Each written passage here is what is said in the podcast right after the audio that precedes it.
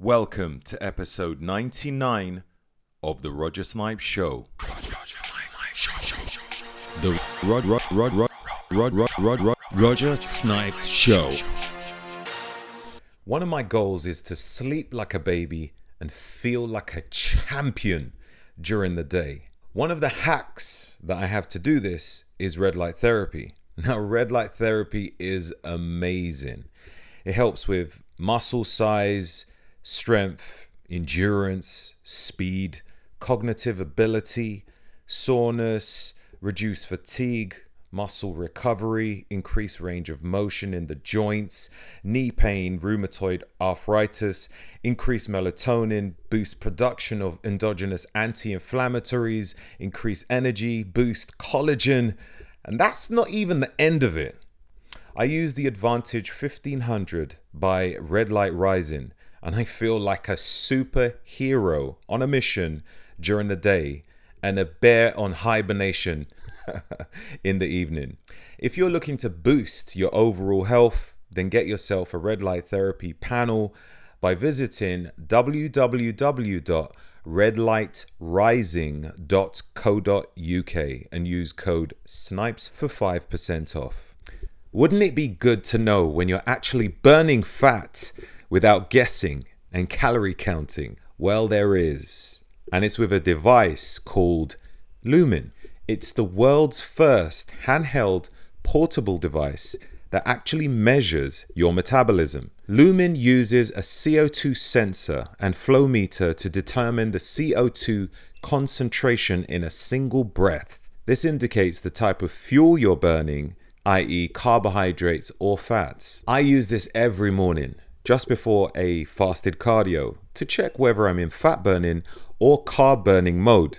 This way, you can plan your previous day's meal for the following day. Depending what your goals are, Lumen can keep a record of your breath intake and structure a plan for you so you can meet your goals easier. This device is revolutionary. I don't need to guess and see if it's working after.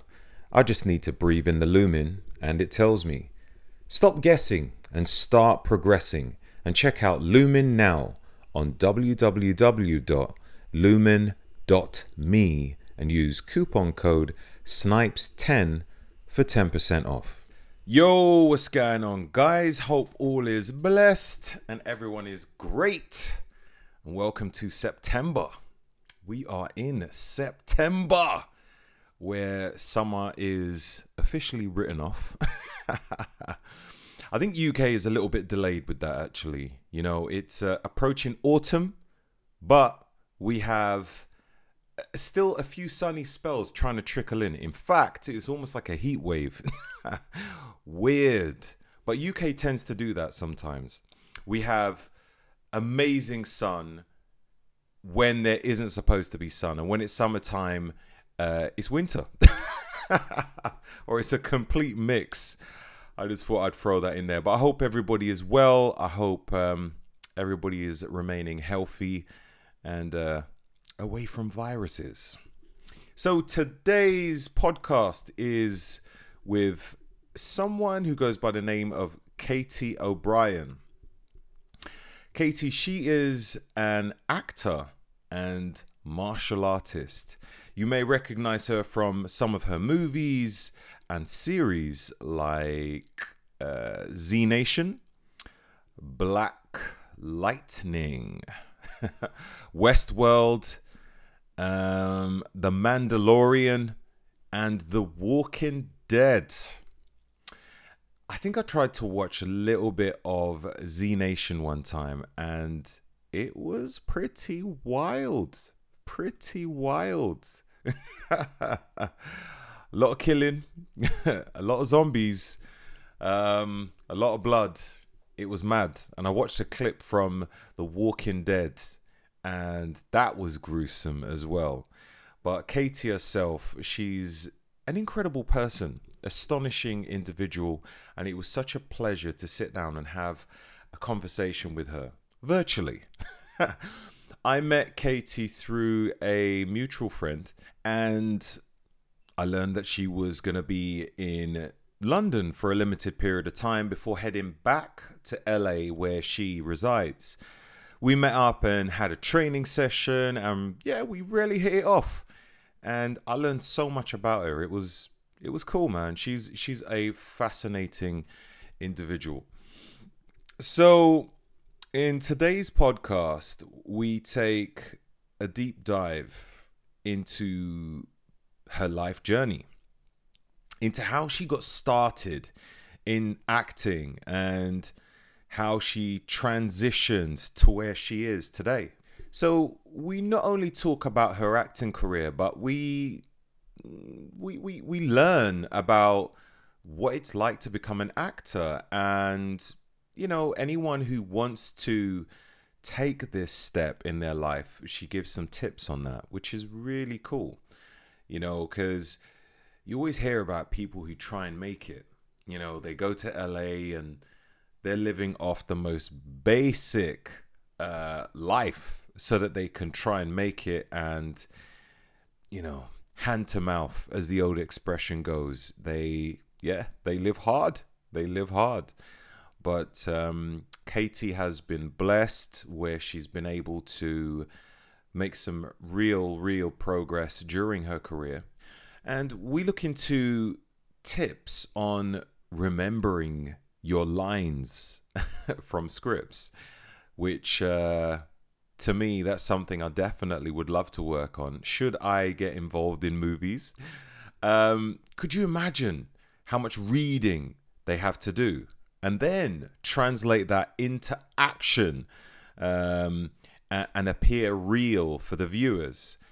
when people do that, like we don't look at that. When we see a movie, we just enjoy what we see, but we don't really think about what's going on behind the scenes. It's it's quite interesting, quite amazing, in fact. Uh, so we also discuss her marriage, um, being an, an actor, and and traveling to different destinations. You know, does it affect the marriage? Like, how does she manage? Um, her martial arts. You know what she does and the different forms of martial arts there are out there. Uh, why did she choose the one that she does? Wow, I loved it. It was amazing. I, I really did enjoy this. Um, I have not interviewed an actor on the show before, so this was a very great experience. And contrary to some beliefs, uh, there are some grounded souls in respectable heights of their career that are amongst us, and Katy being one of them. I hope you guys enjoyed this podcast. I know I did. Anyways, let's bring on Katy O'Brian.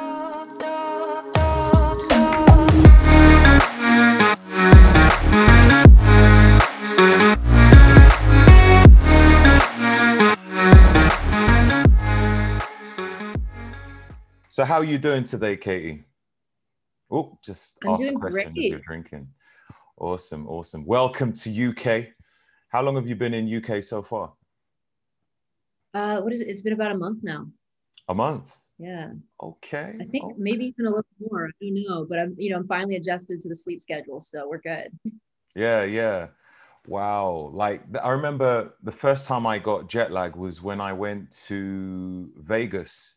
It was it was a horrible feeling because I'm used to the cold and when I went to Vegas, it was so hot and I was jet lagged. I, I, and it was the first time I, in my life I ever experienced like a hot wind, like a hot wind. Oh, yeah. Apart from passing through my backside, I mean, this blowing wind, I was like, what's going on? This is hot.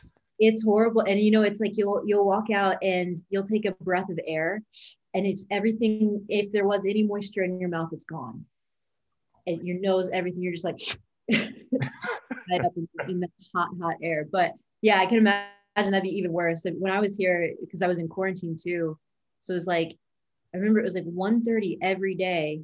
It felt like I just got slapped in the face with with sleep. So I would just be sitting there, and all of a sudden, it's just like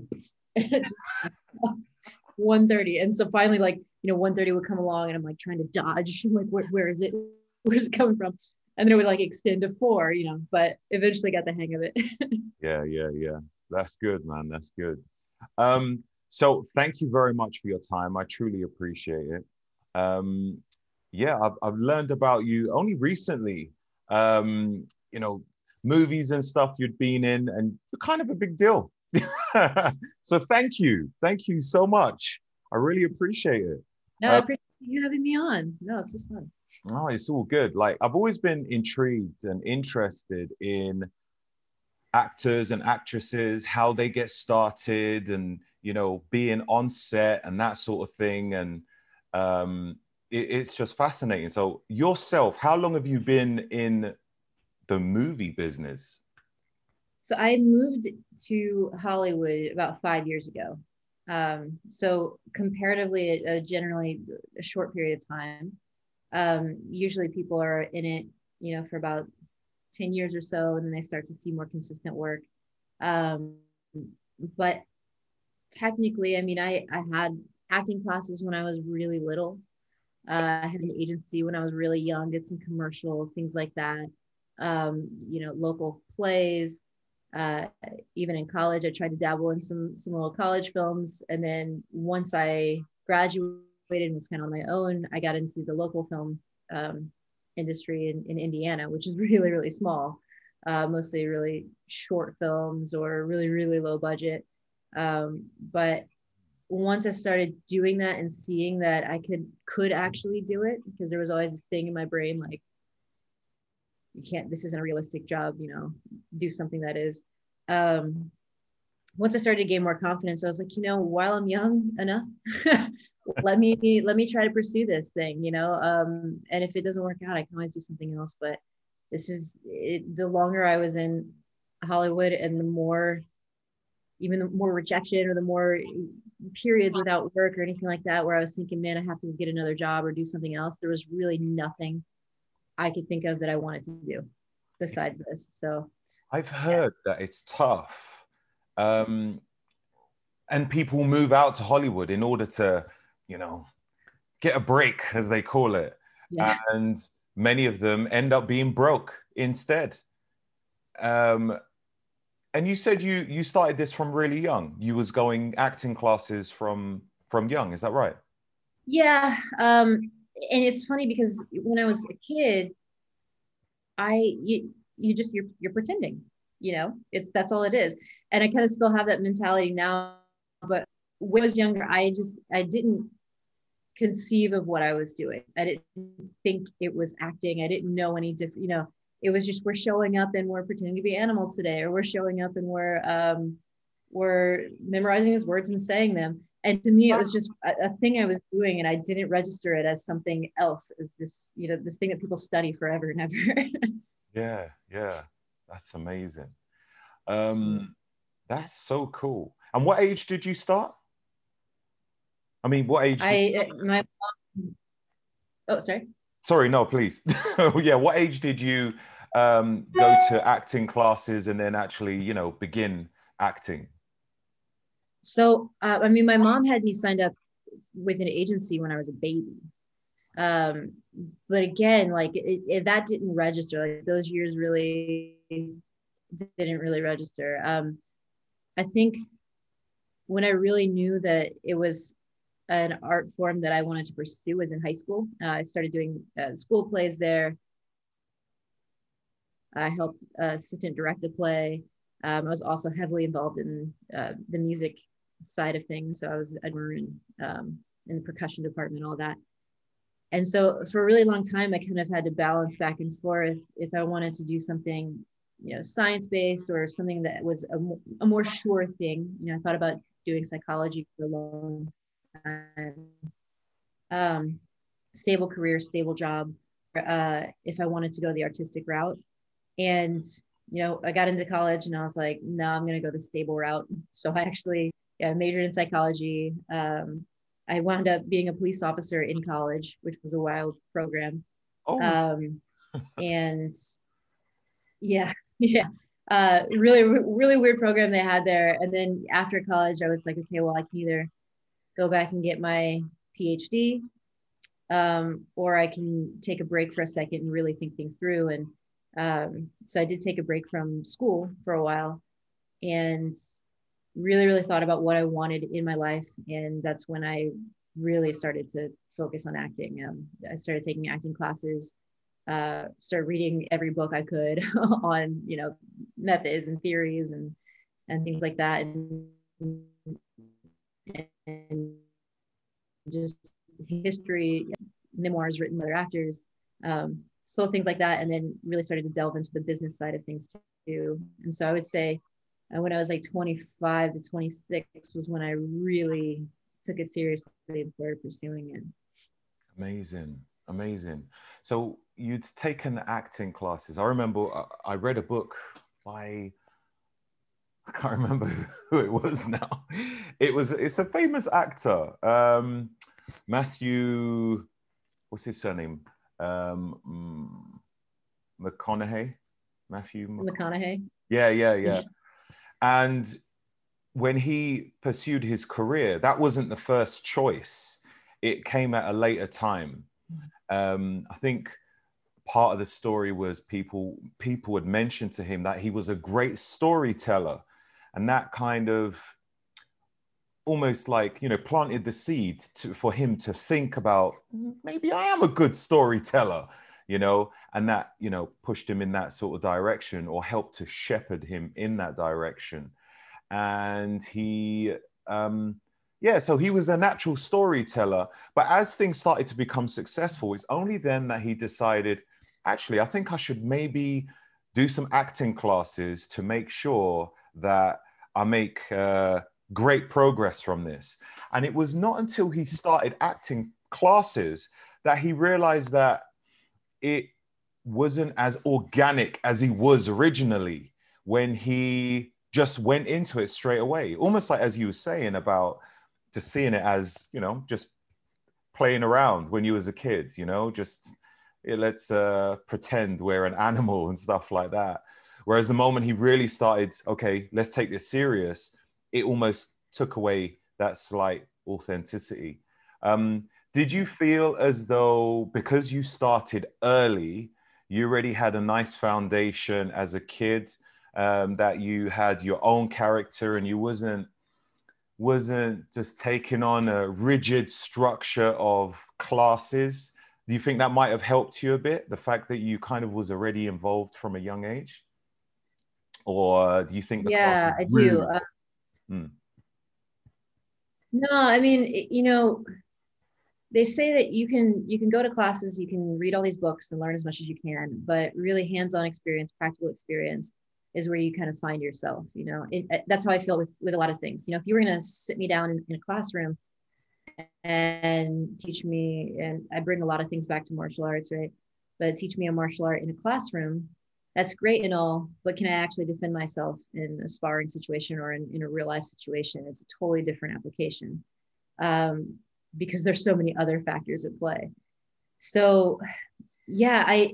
It's funny because a lot of those acting classes that people, um, you know, swear to, are trying to teach you how to get out of your head and stop thinking about the formula and stop thinking about um, this is the only way to do things and to start thinking about how it's like to be a kid again like make believe this is feel like this is the real world but it's not you know um.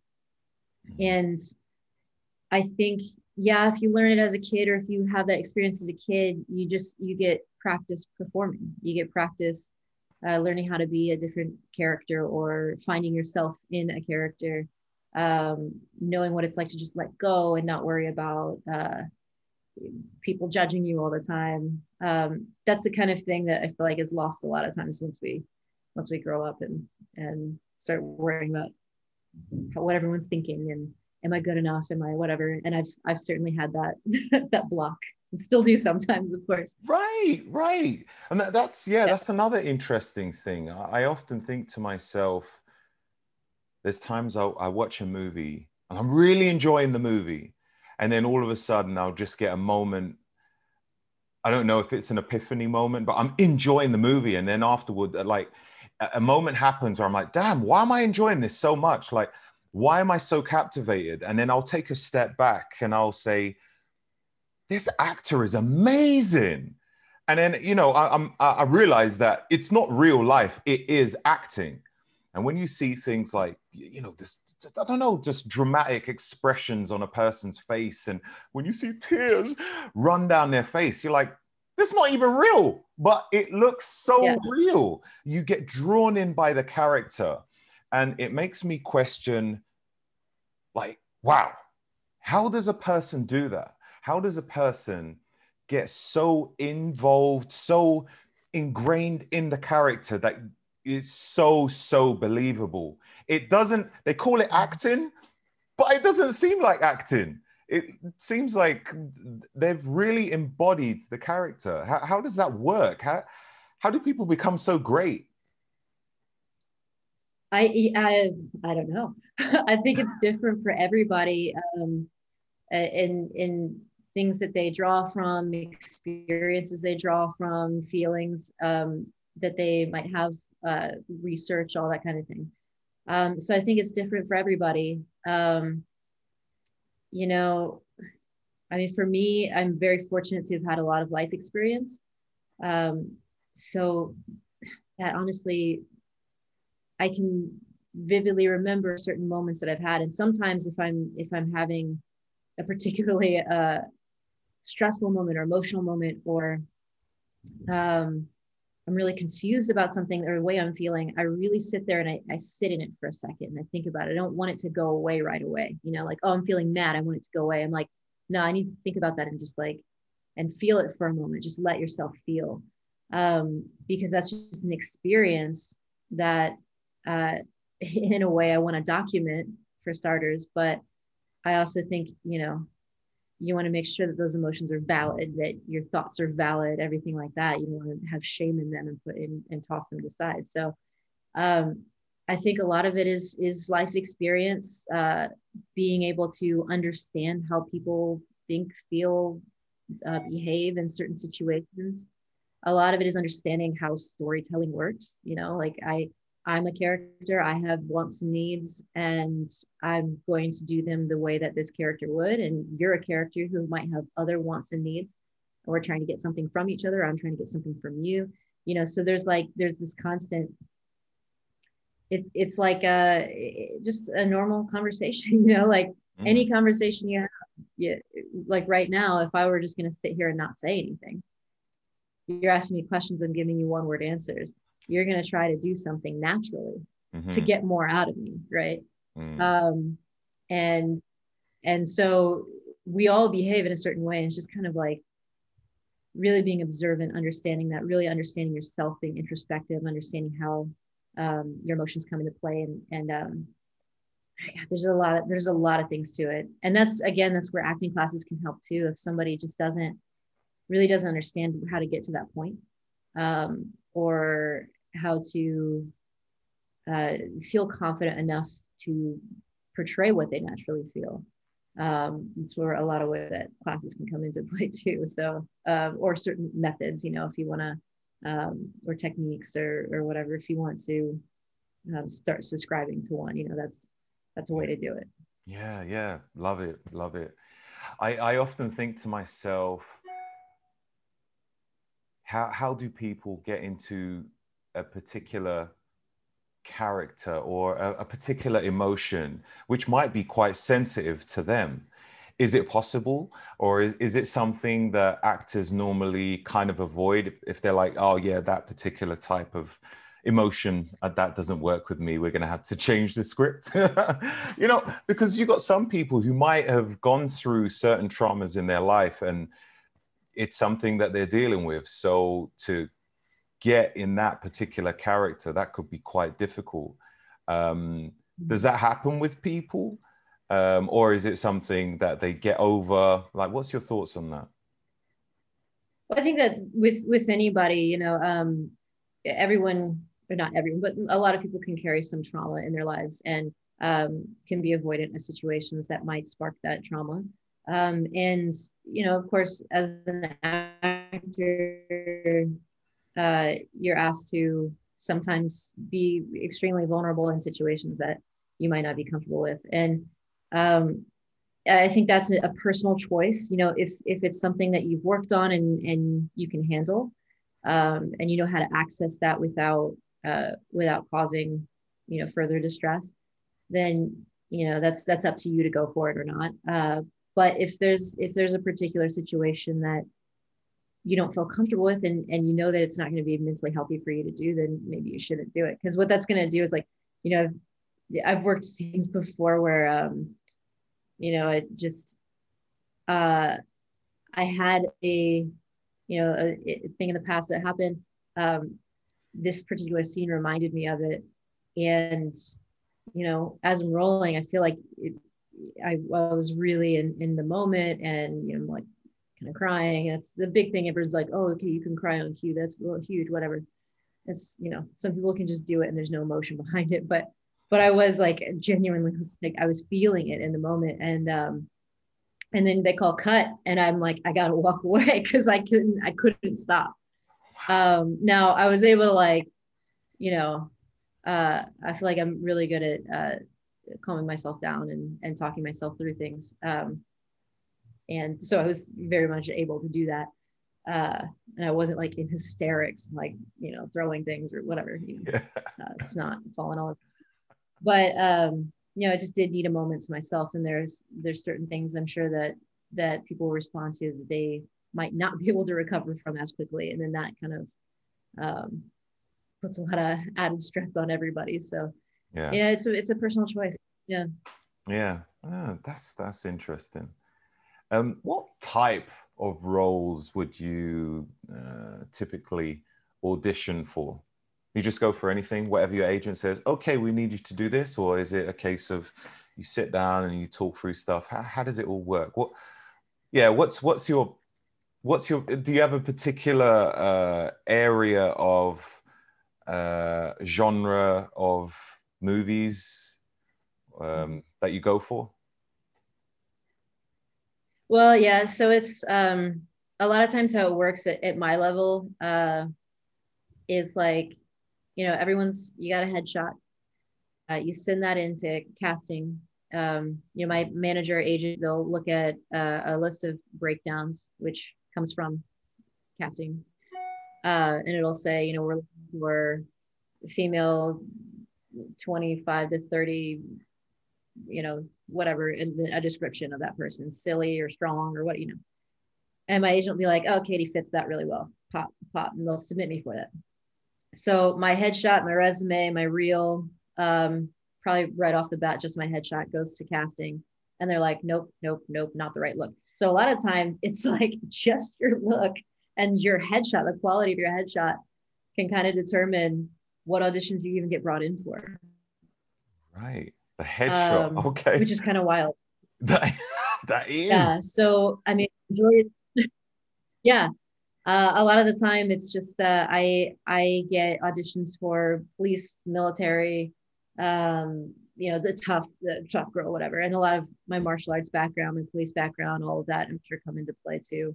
Um, a lot of bad guy auditions, um, like villains, whatever. Um, and then every now and then I'll get something that is that breaks the mold a little bit, and I'm just like, um, it's a breath of fresh air because I get to exercise something different. Um, so you know, it's it's kind of right now uh, a game of uh, I'm in this type this this category of like the, fighter, the badass, something whatever. Um, and then as my work is more received or well known, uh, and some of my parts get to be varied a little bit um, I think it'll show a little bit more range, and then I might be able to be called in for for other things. But in my body type, my look alone, I'm probably not gonna wind up, you know, in your uh, a rom com anytime soon, you know, or uh, uh, I'm probably not gonna be like your your damsel in distress character, which I think is kind of dying anyway.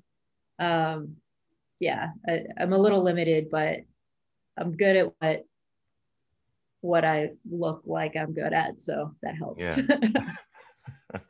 what um you've done some series as well on Netflix, isn't it?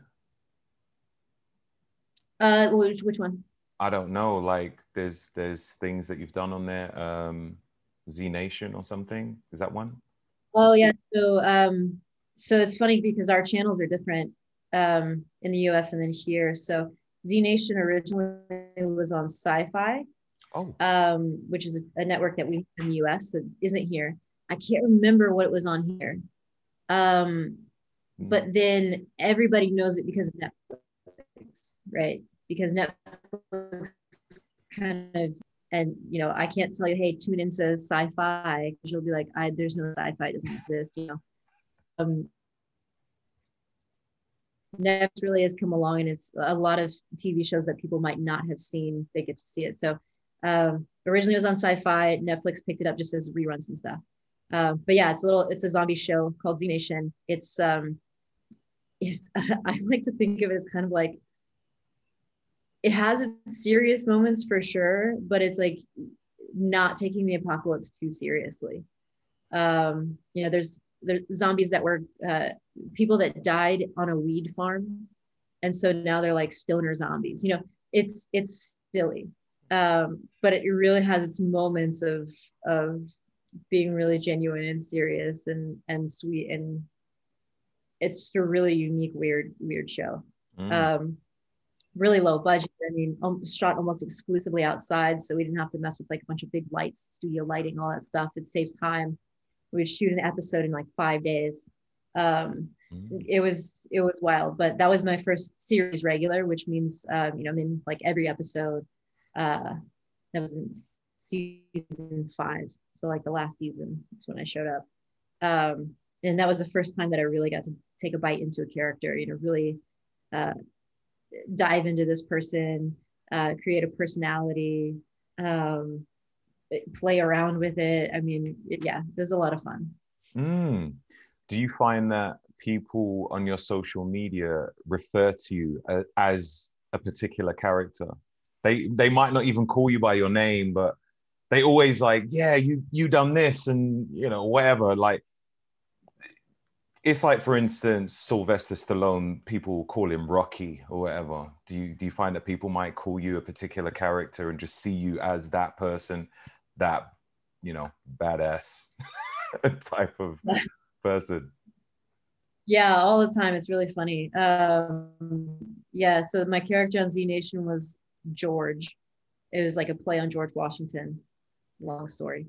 Okay. But uh yeah, so I get a lot of, hey George, what's up? What you know, um I have uh I just did a thing for um for a show. My my name was Officer Barnes, and it was just a guest star. It was one episode, but you know, it was kind of centered around uh, a little bit around this storyline for my character, and uh, yeah, and and just that people call me Officer Barnes. like, yeah, they, you know, my name's right there on any of my social media for anyone to call it, you know, call me my actual name. But yeah, they, just like to do that. It's it's fun and it's fun for me. Yeah, yeah. That is funny. That is funny. Even I get people message me and they ask me my name. Like, what's your name? I'm thinking, wow, right there. you're really strange. um, I've heard that like in the in the whole movie business, sometimes you um there's long working hours where you could be waking up crazy early, finishing stupid late. Is is that typical or is that just I don't know BS floating around? What what's a typical work day when you go on set? It's very common. You know that the crew is there every day for 14 plus hours. Because you got to think if the actor's there, hair and makeup's got to get there before the actor. Um, and then hair and makeup has to clean the actor up, you know. So, them wardrobe people, they're there like, yeah, 16, 18 hours a day sometimes. It's, it's outrageous. Yeah. Um, and then the crew comes in to set everything up and get ready. Um, and then they have to break everything down. And Sorry, who- who are the crew? What what what is crew? What does that mean? Yeah, so crews like basically everybody. Um, you have uh, your lighting. You've got uh, the people that build the sets. Um, you have people that you know hold the camera, focus the camera. Um, there are people that that can mark you. You know, they show you where you're standing. They put that down. So you know they all of that. There's there's a huge world behind the scenes of people that work on a film that it's not just the actors, not just the director. Uh, you get writers sometimes there, often there, um, script supervisor who makes sure that a you're saying all your lines, uh, you're saying them like the right way. Um, you've got uh, you know if you pick up a cup in one scene one hand and put it down you don't because i'm like i'm just gonna pick it up whatever happens happens. Um and uh yeah i mean it's like there's hundreds and hundreds of extra people on the set that are doing uh, a job um that isn't just you know what you see in the final product. Uh and then you know sometimes you'll have visual effects supervisors there to uh to you know make sure that they're aware of any certain special effects that need to go in afterwards or um, you know some sets i've seen them actually they're like starting to like work away on it. It's it's pretty crazy. Um, yeah it's a wow. huge environment. So, so everybody does uh, sorry many of them what? Oh everyone yeah it's long long hours. It's not you know I, I'm lucky as the actor because there are some days I've gone in and I've done an hour of work and I've left. Um, but then there are some days, you know, um, I might get picked up at 5 a.m. and not get home until nine. Um, that's just that's how it goes. right, right. Have you ever been in a situation where you've needed to just, I don't know, go in uh, on on last minute, like a last minute call? uh, where I don't know, you could be asleep and the phone rings and like, yeah, we need you on set. Anything random like that, or um, just a just a last minute, uh, I don't know, script sent to you like, we need you for this. Could you do it? You're the only person, or anything like that. um, yeah, I mean, usually the most last minute thing is, uh, you know, I'll be set to work one day and my call time will be a couple hours earlier than they told me. So I might be out at the gym and like, oh, you got to come in an hour. And I'm like, oh no, you know, running home, shower, all that. Um, so that's that's usually the most last minute thing I, have uh, encountered. But I mean, man, uh, this is the end of into 2019 into 2020. Um, I was working three different projects, and one was Black Lightning in Atlanta. One was uh, Mandalorian in Los Angeles, and one was Sweet Girl, which came, just came out um, in Pittsburgh. And obviously, my people are trying to make sure that you know everyone's got my schedule. I'm like booked out for certain days on one set, and you know open on others. Uh, booked out meaning like you can't call me in on this day. Mm-hmm. And you know, I had an instance where I was on set in Los Angeles. Um, we were shooting until about midnight that night and I got a call from my set in Georgia saying, We need Katy here tonight. And I'm like, It's 7 p.m. LA time. It's literally impossible for me to get to Atlanta, even if I hop on a flight right now. But also, I'm booked out. So you knew I wasn't available. They're like, We don't care. We need you. So I wrap at midnight in Los Angeles. I hop on a flight five in the morning to get to Georgia. I get my lines. It was like anywhere from four to six pages of lines. I can't remember, but I had a lot of dialogue because it was just like it was I don't know fake science jargon. I don't you know stuff like that. Right. Uh, for this superhero thing. Um, so I'm like memorizing my lines on the flight over. Uh, I got a nap, and then had to go to set and film until midnight Georgia time. So there were times where stuff like that happened, and you know you just sometimes you would get rewrites on the day. Hey, here are your new sets of lines, uh, or the night before, or you know, just before, and just kind of, especially for TV, um, that's why it's important to be able to memorize quickly, uh, because you just never know. You're just constantly rewriting. Wow! Wow! Whoo! That's that's tough to be honest with you, I'm thinking to myself, just memorizing a person's name for me is difficult, let alone a script, let alone it getting changed last minute. Oh, yeah, by the way, we, we ain't using that no more. Like, excuse me, that's taken me weeks. and I still didn't yeah. even know that fully. How? Yeah. Um, what what would you say is something that helps you to memorize a script when you are yeah when you when you're preparing for movies or series um, and and to be so in character as well um, but yeah mainly memorizing memorizing. What helps you to memorize all these scripts? Because to me they're just words you know? Um, yeah. how does it work? Well and I, I think you know there are a lot of different methods and i think that a lot of different ways work well for you know depending on your learning style. Um, but it's you know, when they change lines the day of, that's when it kind of gets even more difficult because it's like, you know, you learn a technique one way and then suddenly someone asks you to learn it a different way. It's it's a challenge because you're always going to go back to the lines you memorized before, you know, in your when you're naturally performing. Mm-hmm. Um, so I've tried a couple different methods over the years. Um, every one that I learned helps me just that much better. And then the one that I've most recently subscribed to that helps me the most is called the Memory Palace. Um, so it's like, uh, you know, you picture um, an area that you know really well. So uh, the example that I like to give usually is like your your house, you know, um, and you start, let's say, in your driveway. Um, and if we're talking about like to be or not to be, right? Uh, so you picture yourself in your driveway and then you picture uh, I mean there are two cars so you're, you're, like two. Okay two. And then you see uh, you you picture a bee's nest right? You're like two bee or there could just be two bees there you know however it works for you.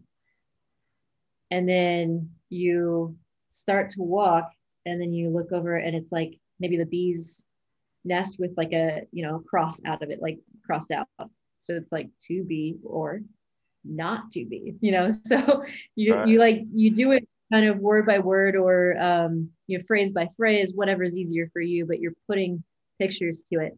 And um, in co- cognitive psychology, they generally show that if you can if you can picture things, uh, because we're very visual learners generally, uh, that that's that's one of the best ways to memorize. So for me, if I'm really, really struggling with some lines uh, and I have to learn them very quickly, very quick's the key here, um, I'll use that. Uh, there's also, you know, some people love to, uh, it's like you write down the first letter of each word. Um, you write it down, you keep the punctuation in, all that, and that helps them memorize it very quickly because they they're just thinking the letter, you know and a lot of times it's something that's really written well uh, it might have some alliteration that can help you. Um, it might have a a pattern that helps you.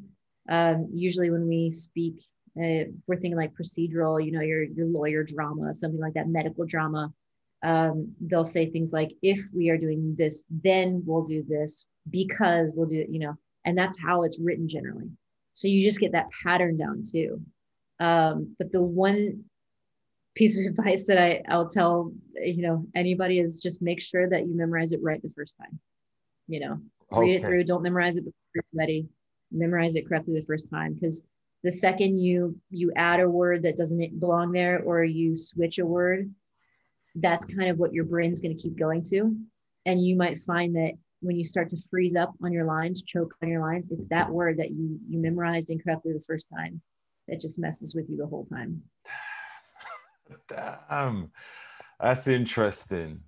Um, it kind of reminded me when um, I, I have a book which is out called uh, Your Mind Builds Your Body. And when I was suggested to, to do the audio book, I, I, just, although I was reading it, my own words, I, I just changed it in my head. And I kept getting it wrong because my brain was like, no, we prefer it this way. I just kept messing it up. And the the audio people were like, yeah, you've added an extra word. If you could just remove that, then it would be great. I, I, was like, do you know what? I can't do this. I was like, look, I've got too many things going on.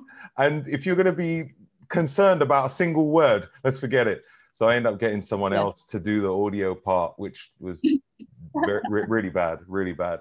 I'll probably, you know, uh, do that at a later time. But um, I see yeah. what you mean. It makes makes sense. So um, you're married. Congrats. Mm-hmm. Um, Thank you. Yeah. So you, you're married to a, a, lady called, is it Kylie? Her name's Kylie. Yeah. How long have you been married? We've only been married uh, for a year and one month and seven days. Could you break down the hours and the minutes? Uh, yeah, because I'm different. it would take me take me the rest of the interview. oh, cool, cool. Um, so yeah, like whilst you are um, away, let's say for instance, times when you are recording as well, you know, like when you're doing the series, or let's say you're doing a movie, um, you're probably away. Are you away for an extended period period of time normally when you let's say when you're recording? Yeah, um, you know, when I did Z Nation, I was away for about five months or so. Um, the whole time, I had very few breaks where I could actually go home. Um, and because of the nature of my wife's work, it's also difficult for her to come out and and visit me because she's working constantly. Mm-hmm. Um, and then uh, Black Lightning was kind of the same way. I had more trips back to Los Angeles, which was great, but it was a lot of time away from home. Um, so yeah, I mean, it's funny because Los Angeles, when we think of LA, we think of Hollywood, we think that's where all the films are, and a lot of stuff is still filmed out there. But I, I so often am called out of LA to, to go to work. so right, right, yeah. What? And and how yeah. does um how does Kylie work around this? Is she normally okay? Like, do, uh, do you both really miss each other at that time, or I don't know, you do lots of video calls and stuff if she can't come out? Yeah, yeah. I mean, we try to, uh, you know, every night try to give a call. Mm. Um, you know, this month's been kind of weird because of everyone else's schedules, but we have one day a week where we play Dungeons and Dragons together. So we have like, you know, a four hour nerd fest. Um, and every now and then, you know, if if both of us are free, we'll do like a date night Zoom thing. We haven't really done that uh, this trip because the time difference is just so ridiculous. But um, yeah, you know, you try to. It's like one of my friends suggested it, and it's it's pretty fun that you try to order the same food or get you know make the same food, something like that. Watch the same movie together, and it it's as close to being there as you can be.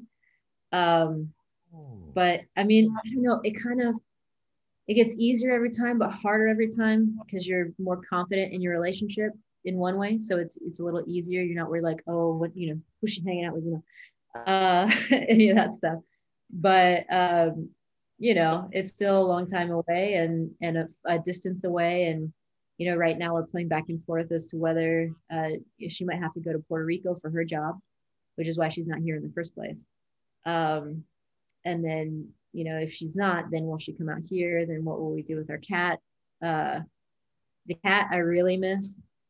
I used to not be a cat and now i'm like obsessed with this cat that i have. She's like i would wake up with her every morning just mm. curled up all over my face um so you know and yeah it's my baby and she doesn't understand why i'm gone you know she thinks i abandoned her and it's just heartbreaking oh that's sweet that's sweet um, there's so much acceptance now with um, with gay marriages, uh, probably more so than transsexuals. I've heard some horrific stories with transsexuals, to be honest. How was it? Um, I don't know. Speaking to your your mum and dad, um, saying, "Hey, I'm gay." was it a big deal, yeah. or was it you know just just natural? How was it for you? Because a, a lot of people, it's it's a massive deal. As you probably know by now, the way to optimal health and fitness is through your gut. It's not what you eat, but it's what you digest that counts. Sometimes the body doesn't make enough digestive enzymes, This can slow the digestion process and lead to parasites and a whole host of issues. This is why I use Masszymes. If I eat a steak or a huge plate of food, the last thing I want is for the food to ferment in my gut, increasing my likeliness of pathogens. Because of the aided digestion, Masszymes can promote brain health and increased energy too. It breaks down fats, starches, and sugars, as well as proteins. For the ultimate digestive enzyme, reach for Masszymes. Check out bioptimizers.com and use coupon code SNIPES10 for 10% off. That website link again is bioptimizers.com and use coupon code SNIPES10 for 10% off. Yeah, I know. I you know the thing is I always knew that my parents would be chill with it, but I I don't know. I was um I felt like I came out late. You know, I think I was like 23 or something.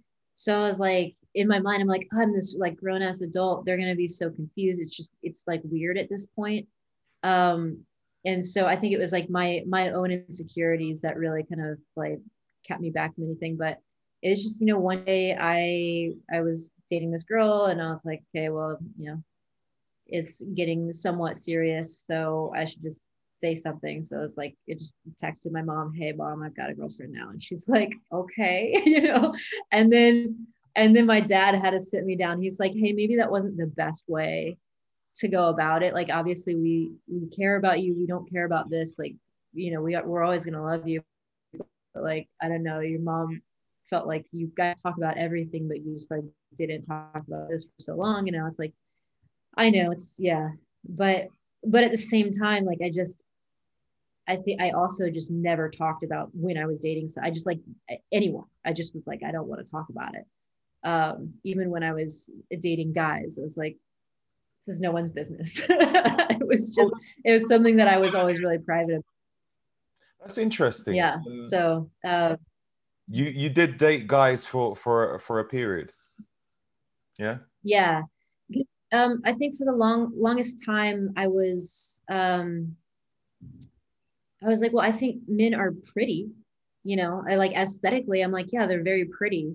Um, but whenever I would go on dates or or anything, I, I just like never felt I didn't understand how I was supposed to feel. I was like, yeah, they're great. I don't feel the need to kiss this person right now. I don't feel the need to like be intimate with them.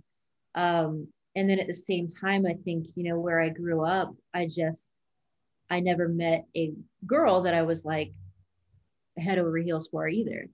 Um, and it wasn't until college that I saw like I met like the first group of women who were actually they weren't stuck in the I have to look this way, I have to act this way, I have to be a certain way box. Mm-hmm. Um, they were very you know free, their own people. Um, I think it was the first time I saw a woman with short hair, like all kinds of um, new experiences in college and I was like, oh my God, that girl's really pretty. it was like the first time I had that, I was like, ooh, she's like, okay.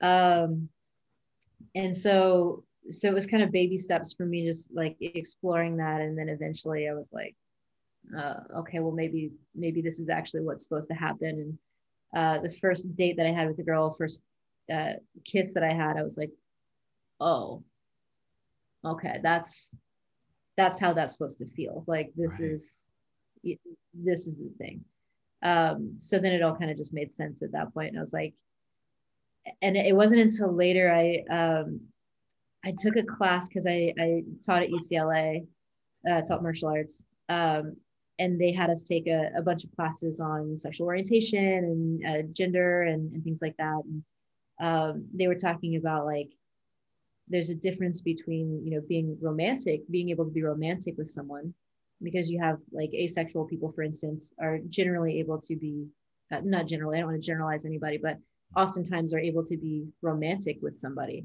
but there's not a sexual component there. And so i was like oh i could i could and was romantic with these guys that i was dating like the like dating them was fun, I guess, but there was no sexual uh, attraction there. Mm. Um, it's just yeah, it's it's interesting to like you. The more I learn about uh, all of this, you know, as I feel like even still life, you're just constantly learning. Um, you know, the more I kind of understand myself. Yeah. I, I, I find I find it fascinating, especially you know if if you're you try one, you're like, do you know what? This doesn't seem right. I often question how how do you know like when you meet someone? I mean, there's no labels to say, oh yeah, I, I'm I'm gay, I'm gay too.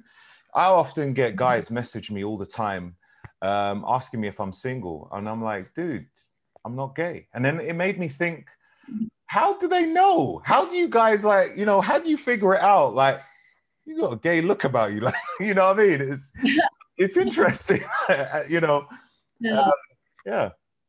Yeah. I. I mean, sometimes you- you don't necessarily all the time. Uh, there's this whole thing in in um, in like the lesbian community of the invisible femme, right? Because uh, women who are are very very feminine, um, you know, they get their nails done, got all the makeup on, the hair, like the dress is beautiful like that. A lot of times, you know, someone might look at them and be like, "Well, they're obviously not gay." um and then and they get ignored because of that and they're like but i want i want a girlfriend you know? Um so that's like a whole it's like a whole conflict a whole uh whole thing. But then you know in, in tv representation they're they're the gay person that you see you know? It's usually like a very feminine uh beautiful lesbian and then her beautiful lesbian wife. And then if you see someone that like me i'm like the stereotype in the background. I'm like you know wearing a freaking button down shirt what do you call a flannel shirt and like I don't know have an axe or some shit like I don't I don't know what they do but um that it's like a stereotype is is kind of like what what I look like. So in terms of finding a date I generally had an easier time especially after I cut my hair like uh you know I generally have kind of a masculine posture and, and stance um but uh yeah it's you know, some people will wear rainbow shit. I think that's a little outdated. I think now you just go talk to someone, especially in a place like Los Angeles where uh, people are a little more um, open to understanding, like, hey, this person isn't, it's not a threat that somebody is telling me that they think I'm beautiful. Um, you know, the Midwest or, or, you know, some places in the South and, you know, all over the world, really. Um, it's a little more dangerous to approach someone and say, hey i think you're really beautiful and they might they might feel threatened by that um so in in communities like that that's where like flagging is um is kind of a, a more important concept so wearing things like you know a rainbow patch or you know there's like a whole handkerchief system um, that i don't i don't know but it's like uh, there's some communities that do that where it's like this color means you know i I'm dominant or this color means I'm submissive or this color means I like this. You know, there's like a whole flagging thing in, in some communities, but got your flag as well? You and your wife got your flags? or it's like, uh, we don't need that anymore. uh, we don't, yeah, we don't. Um, but it's funny because, you know, like y- y- if you have a handkerchief and, you know, it's there, you might be, you might be cluing somebody into something you're not aware of. but uh, yeah. Um, what about in the in the in the film industry? It probably I don't know. Is there any sort of discrimination there, or is it just absolutely fine or even beneficial? Um, I think, you know, now again, you know, people are they're trying to change things. Um, and some places are going a little too far, in my opinion. Uh, you know, some people now are saying, well, if you aren't if you aren't gay, don't audition for this gay role. Um, because a lot of the time, the people that they cast for gay roles are not gay. Um, and that's great for for someone like me who's like I I still haven't been cast in a gay role, um, but but I see all these straight women getting cast, and I'm like, what the hell? Um, so in one way, that's great, but in another way, you know, if you're not out to your family yet, or you're not out to your friends or your community, um, and you get an opportunity for an amazing part, then you have to out yourself, or your agent has to out you, and things like that. Um, I, you know, I don't necessarily agree with. Um, especially when it can put your life in danger um, just based off you know where you are or um, or something like that. So uh, yeah i mean i personally haven't felt like you know when i'm on set no one is being disrespectful to me or being weird about it um, other than to say oh i know another gay person you should go hang out with them sometime. You know that kind of little microaggressions where they don't realize that they're saying something really weird yeah. Um, but, uh, but yeah, it's um, yeah, I think generally it's it's good. I do think that uh, you know, I I just feel like I'm myself, but I feel like a lot of times uh, I'll still get cast or typecast or thought of as um, you know, a super butch, super like, you know, gruff masculine person and that's not necessarily who I feel like I am. Um, but you still get that typecast every now and then. Right. Um, I think that's kind of the biggest discrimination that i I'm feeling, but okay. yeah, sure it's different for others. Mm-hmm, mm-hmm. You do different types of martial arts as well, isn't it? And, and, and how long have you been doing martial arts? I started when I was six, five or six. Um, I was bullied in school and uh, kindergarten and my dad, or no, it was first grade, first grade or kindergarten. My dad signed me up for karate. Um, we loved it. You know, it kind of became, you know, my dad, my brother, and I would go to classes together. And so it was a fun little family time. Uh, did a couple little tournaments, you know, my tiny little self, not knowing what I'm doing. It's kind of like the acting thing, you know, you're learning all this stuff, but you don't know why you're doing it. So, you know, you go into sparring and you're just doing this, and it's like probably adorable, you know. I don't have footage of it, but I'm sure it was pretty hilarious. Um, and so yeah, I did that, and then uh, there's a little gap where tried some other sports, some soccer, some softball, I did track, all that. Um, and then once I got back, once I got into college, um, my university had this phenomenal martial arts program, and that's where I just went, you know, head head on into it, and uh, haven't looked back since. Wow. And mm-hmm. um, what, what type of martial arts are you doing? Uh, so my black belt and what I teach um, when I can teach, I haven't had much time lately, but uh, that's in a Korean martial art called Hapkido. Um, and a lot of people hear that and they're like, oh yeah, Aikido. And it's like, no, it's totally different. It's Hapkido. Um, it's a, it's a little more I don't want to say aggressive, but like offensive. Aikido is almost strictly defensive. You know, it's responding to uh, to a stimulus. And this one, you're also, you know, you're making sure that you know it doesn't get to the point where you're grabbed. But if it does, then you have a response. So, um, yeah. So it's it's a very different style. Uh, so that's the one that I've got probably the most experience in.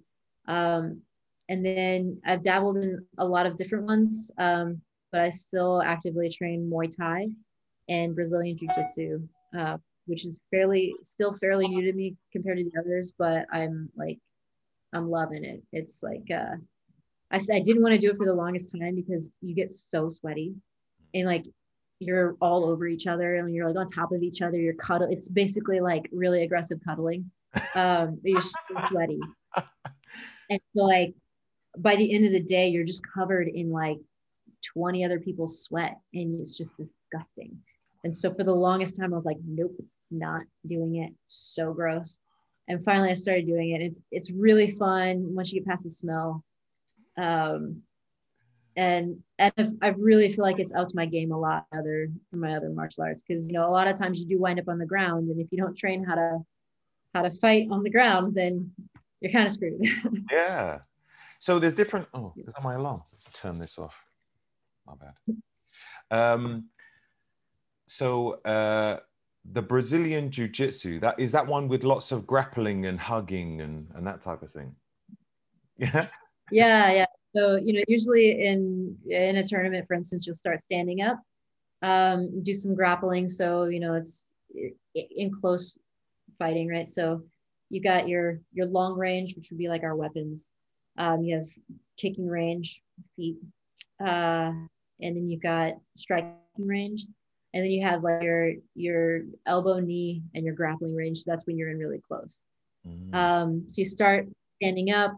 Usually, you're gonna find a way to get them to the ground one way or another. So either you can throw them, you find a good way to throw, reap, um, get them to the ground, or sometimes people just if they can't do it, person's stable on their feet, or your your grappling game's not so great, they'll do, they'll do what they call it's like pull pull into your guard. So you'll just kind of fall backwards and, and pull them into you.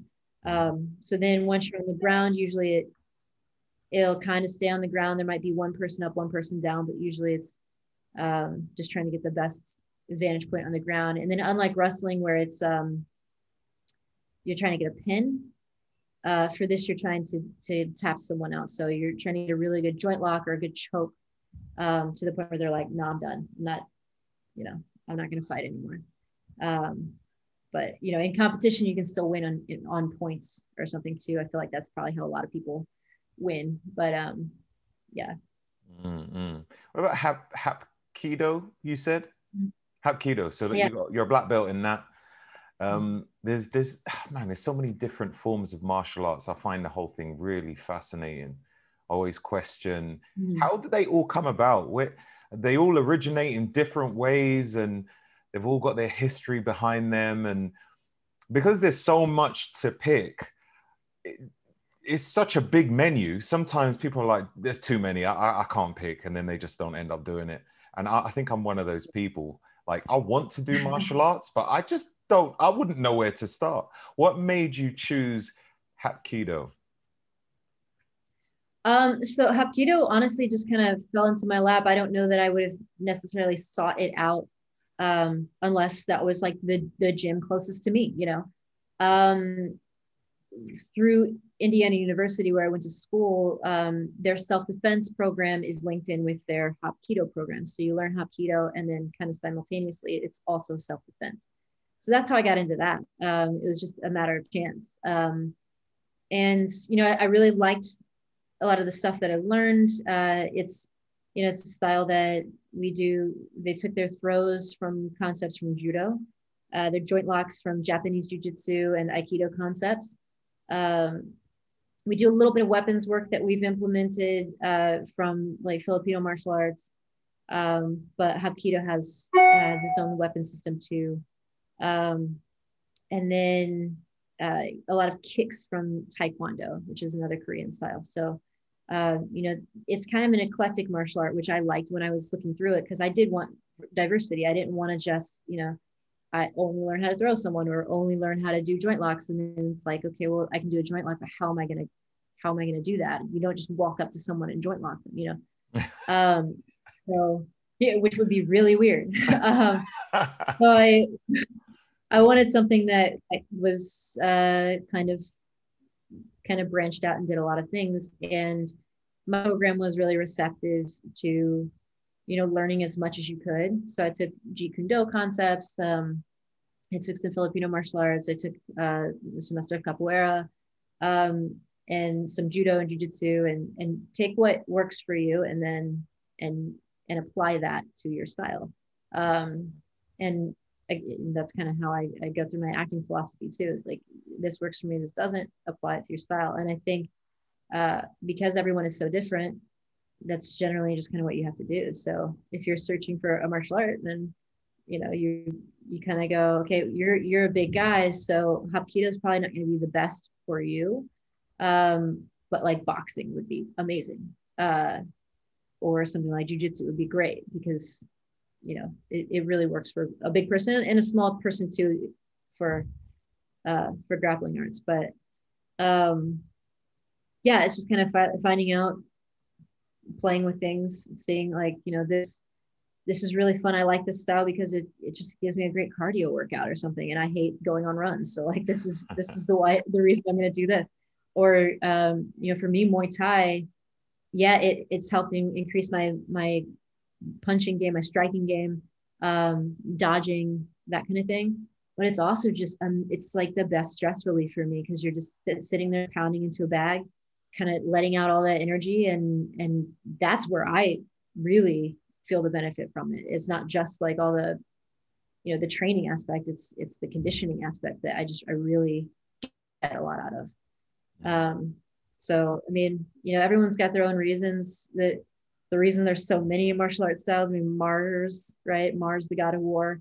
Martial arts is like the art of war, essentially. Um, a lot of these styles came from people uh, either subtly having to train a military, you know, um, for revolt, rebellion, uh, or very prominently, this is our military style. Um, so a lot of them, you know, you might you might be training with sticks, but when they were training, they were training with uh, farming equipment or knives or what they had, you know. Mm-hmm. Um, but right now, safety, we're training with sticks. Uh, you know, you when you know the history of the styles that you're training, it kind of becomes more interesting and you understand more why you do the things you do. Um, there's a really cool style called silat. Um, and it's really, it's uh, Indonesian martial art.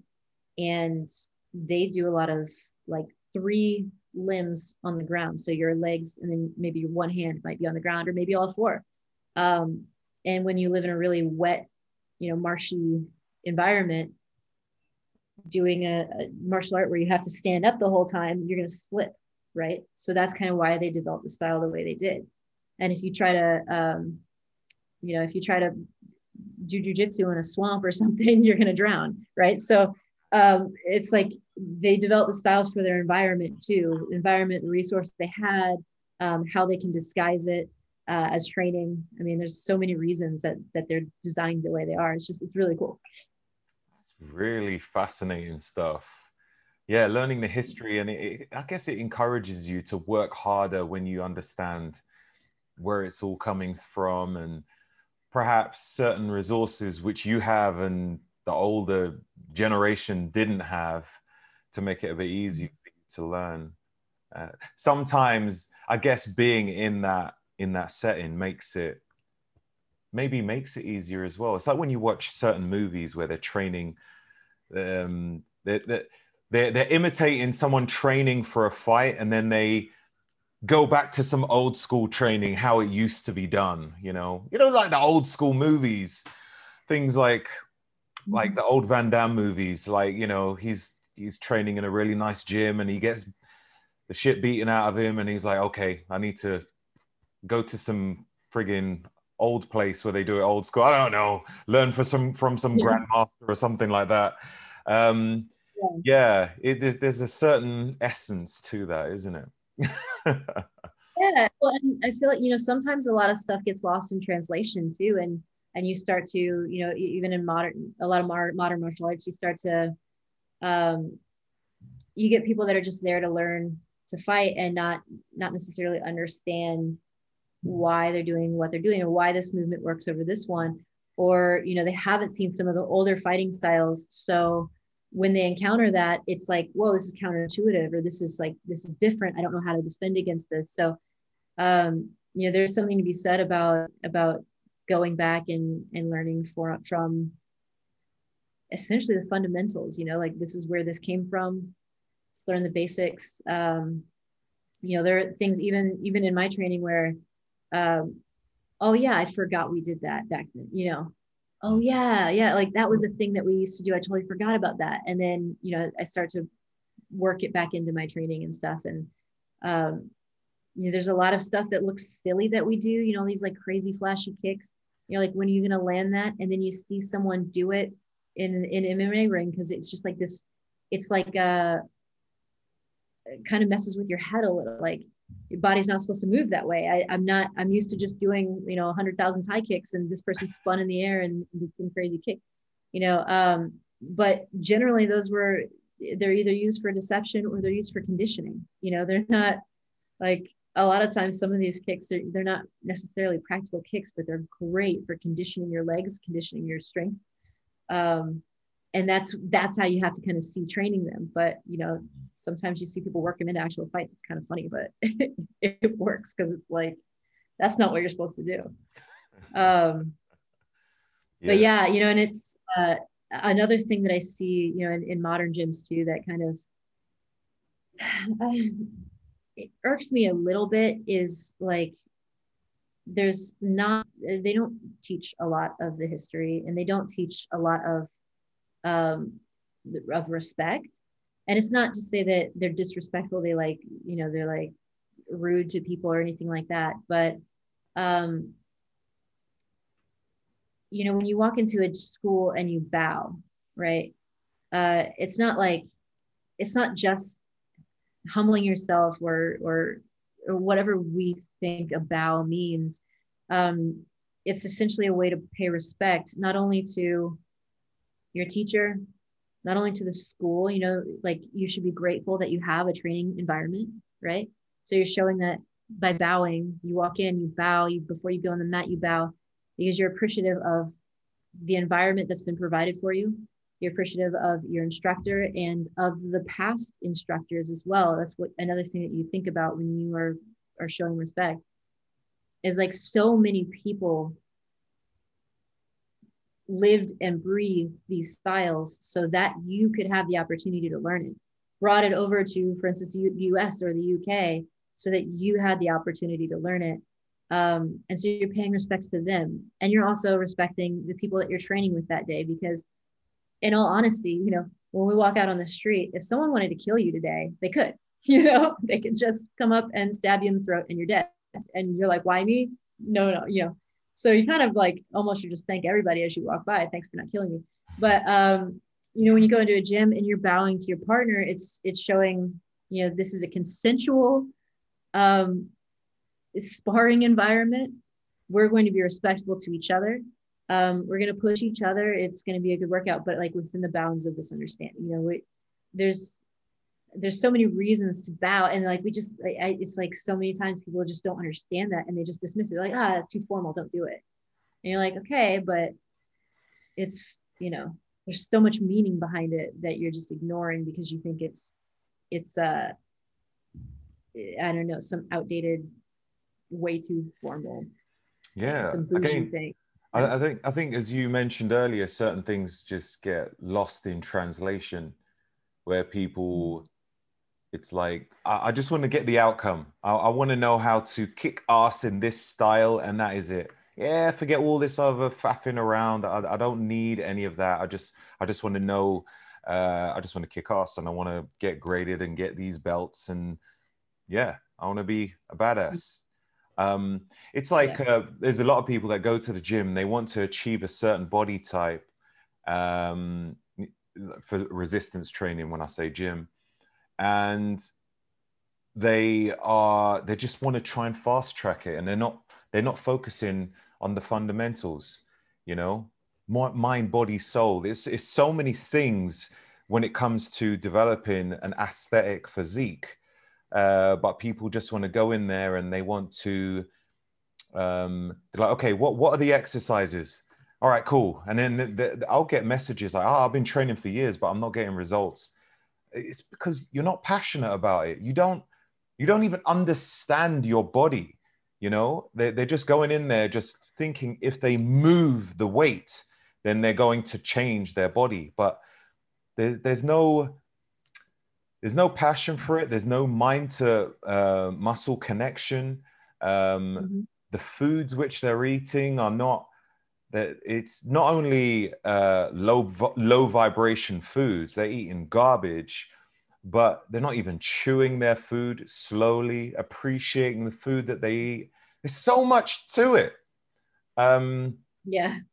yeah and there's so many funky different types of machines now that you have in a gym. I'm like what the hell is that? And it's cool for isolation exercises but we're also we also need to remember that compound lifts are the fundamentals you know? And many people don't even know what that is. "Ah, i ain't got time for that. I'm trying to build this particular muscle and that is it. Like ah, i don't need any of that so again Yeah. as as you mentioned lost in translation you know people need to you know we need to take it back. Let them understand let them learn you know. Speak to our mm-hmm. ancestors. And it's, it's fun, you know you talk about compound lifts because those are you know it's it's not the simplest lifts because they they do take they require your whole body like so to appropriately lift that weight. If i'm doing a deadlift i have to tighten my core i have to fix my back in the right setting i have to have a good grip you know all kinds of it it takes a lot of mental concentration too and especially as the weight gets heavier and you don't want to die less and less. Um, but you know, it's I I got into um, figure competitions because I just wanted to look good. I was like, oh, that's great. That looks really that looks nice. Um, that's how I want my body to look. And my first coach, he was he was nice. Um, but I was like, you know, I want to I want to learn more about this because I don't I, I guess trust issues or something. I want to make sure that I'm doing the right thing. So I actually like got a trainer certification, like read all these books, uh, got certified, um, because I just I started to to be like, hmm, I don't know, this doesn't feel right. Something's not right. Uh, I wanted to learn more and more, and then I started looking at you know uh, it, I got Arnold's book, Encyclopedia of Modern Bodybuilding, and I looked through that. I'm like, oh wow, this is these guys are. I mean, every day they're in here twice a day. They're doing. Uh, I mean, cheering each other on. They've got this community. Um, you know, giving each other shit, all of that, and and it was like, oh, this is like this is a community and you know i found that in indiana and that kept me going and it was it was great. And you know we're sharing meal ideas so that we're not just eating boring food all the time you know? Mm-hmm. um, and it, it keeps you it keeps you going and then you learn more and then you learn more and you learn more about the history and learn more about what works for different bodies and you learn more about so much. And it's yeah it's it's just the more you know the more successful i feel like you're going to be. Um, and then yeah because you start to become more passionate and you start to get more into it and you uh i don't want to say necessarily you always have to live and breathe it but it, you know you start to think about it in different ways like oh i'm walking but oh i'm activating my glutes more. That's cool you know and you're starting to like just pick up on things in your day-to-day life. You're like oh, this is amazing. I'm i'm using all but when i walk up the stairs. This feels good you know? Uh yeah. just like little things like that. Um yeah and i feel like that's just you know i know that you've you're like now also really into nutrition and um you know i don't know uh, along the lines where you're like oh my just working out isn't doing it. I got to get into nutrition. But at some point you you realize that you know? Um yeah i mean it's i think the key to success that's learning as much as you can. Yeah yeah. yeah, yeah. And, and i think you made an interesting point about the uh the community thing as well. When you've got a community of people who I'd say of similar interest, then it kind of um, it can help to amplify your speed of learning when you're um, when you're working on a on a craft, I guess, like whether it's martial arts or building your body. Hopefully, it's the right community. Um, yeah. But it's it's it's not just the words expressed, but it's the energy in the environment. It's it's the the frequency of energy there. You know, it's like the difference between listening to music through your headphones or in your house or going to a club. You know, when you listen to the music and it pounds through your chest and it's you feel it. You feel it. You don't just hear it, you feel it. So when you go to the gym, um, you might be able to train at home, but like when you go to the gym, like you feel the energy, like everyone else's passion of wanting to better themselves. And, and you kind of get that as well. Like, yeah, let's get this together. I wanted to ask yeah. you um, in in acting, like if somebody wanted to start acting, if somebody wanted to do what you do and become a success, what would you say would be uh, a good starting point for them if they didn't know all right how do i become an actor like what, what do i do where do i start and i think i'm cool at acting i'm all right on youtube mm. videos what, what what should they do to um i don't know get their their pool in the, their foot in the water is that is that the expression but just get their foot in the door um, yeah. so bad at idioms I was like, yeah, sure, they're paw in the water. That's the one. yeah, um, so bad. Like I always say the wrong one. I don't understand them. Like, um, yeah. So I think I think one of the the biggest first steps is you know research classes in your area. Um, research the teacher because you don't want to wind up in a in a class where the teacher is just taking your money and they don't actually know what they're talking about or doing. Um, and sometimes reviews aren't a great resource for that kind of thing because I've noticed like, man, actors, in these classes, sometimes they get in these weird cult mentalities, and it's like my teacher can do no wrong. Uh, everything I learn here is correct, even if they're not seeing any success from it. I think it's just that cognitive dissonance where I'm paying, you know, $500 a month for this class, so I must be learning, right? Or my teacher is telling me I'm great, so like it, this is a great class. So, you know, I don't necessarily always look at the reviews because sometimes those can be misleading. Um, but I do look at the teacher and do, are they a working actor? Um, do do their clients book? You know, do they have usually they'll have uh, testimonials. Oh, this client booked, you know, whatever, and then you can you can look them up and okay, well they booked something that wasn't real, so it's like this isn't an actual project, that kind of thing. Um, and then I also like you know if you're interested in in theater, you know, find a good stage acting teacher. Um, and if you're interested in film, you probably should find a film acting teacher. Um, there's no harm in doing both uh, or learning both for sure. Um, but if you are really successful in theater and want to get into film, those skills don't necessarily translate perfectly. Um, you have to really project in theater. Things are really far away, and usually you're you have a very trained voice. Um, and when you get to TV, that seems like a bit much, you know, so you want to tone it down and you're playing to someone who's right in front of you. So you don't need to scream and you honestly don't need to enunciate too much because that's not how we talk naturally usually. Um, so there are little, you know, there are minute differences and also understanding camera angles, where the cameras are and, and that kind of thing. So um, yeah, I was very fortunate that the acting coach that I found um, was a working actor had representation, um, knew the business side of acting very well, and was able to guide me in that. Um, if you don't find something locally now, especially with like the whole pandemic thing, a lot of acting coaches, like really well known acting coaches, have online classes now. Um, and you can learn from them online uh, about the business side of things, about um, you know working the camera. It's not as great as in person, but it's better than nothing, right? Um, so for me, I think just class is a good mentor. Something like that is always a great place to start. I got my manager through my acting teacher. Um, I took another acting class and I got my agent through that acting teacher. So um, you know, you you get network opportunities that way too, um, industry connections that way. Uh, you know, some one of your classmates might also be uh, you know doing film, you know, low budget films, something like that and they can help you get a reel together. And one of my good friends um, hasn't necessarily gotten a lot of success in booking like union projects or SAG AFTRA projects.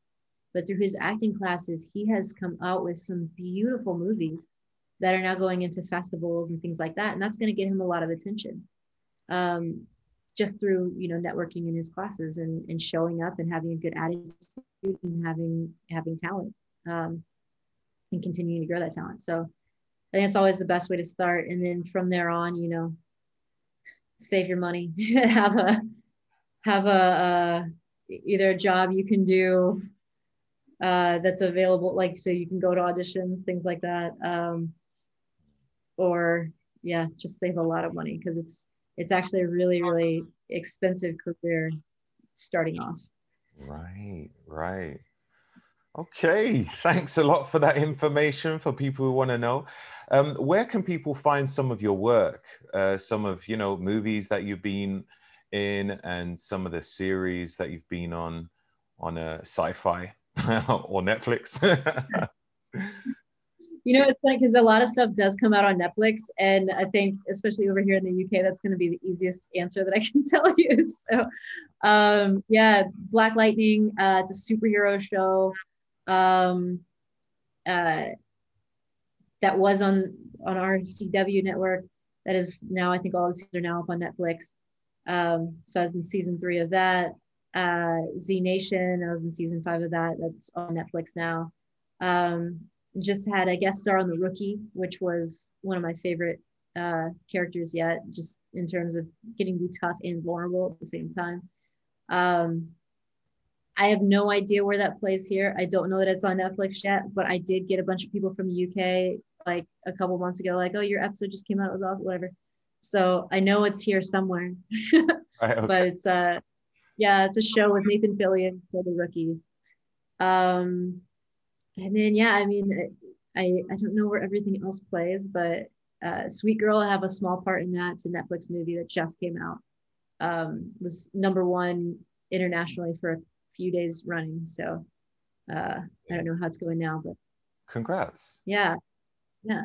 I mean, I didn't do much. It's Jason Momoa did it, so All right. Oh, awesome. Awesome. Yeah. And are there any others or, or that's it? Yeah.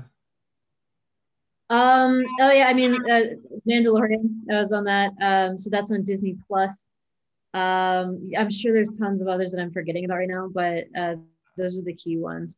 And then you know I have other projects coming out soon that I can't talk about, but uh, when I can, I will make announcements. Please do. Please do. I'll I'll share it on my uh, IG story or something because I'm trying to keep up to date with all the stuff that you're getting involved in. Um, I love your character. You're, you're, you, you know, you've got a great personality, lots of energy. And um, I did see a clip of the Z Nation. I saw you shooting a couple of people, which was pretty wild. Loved it. Um, I, I didn't know you were that sort of person. but um, They're, they're zombies, they're zombies, man. Like, what can you do? um, so you're on social media. I know you're on Instagram. Do you have uh, any anything else people can follow you on? Yeah, I do Instagram and Twitter. Um, I haven't gotten with the youths these days and, and done a TikTok, but it's all uh, at V K D O T H E K A T Y O. Um, I also have a Facebook that I never get on uh, ever. So, I mean, if you message me there, I apologize. Uh, so I don't like, I don't like, I don't know. The longer social media goes on, the less I want to interact with it. So I just I'll post every now and then and then I I try to keep up, but I just don't do well. Yeah, I feel you. Well, look, Katy, it's been absolutely amazing. Thank you very much for your time. I really appreciate it. And um, have an incredible time in UK. yeah, thank you. Thanks for having me on the show. It's been a joy. Thank you for tuning in today's episode. Any guests which I have on the show really provide some golden nuggets and useful life changing tips. So always feel free to check out their social media platforms or website links, which will be written in the show notes. These shows are financed by my sponsors, so your contributions are always greatly appreciated. Any clickable links with discount codes will not only provide you with the best services, but will help out the podcast too. So, thank you. If you do like the Roger Snipes Show podcasts, then why not give it a review? A five star would be awesome but some great feedback on what you liked about the show or what you would have liked to hear would be helpful too. Until next time.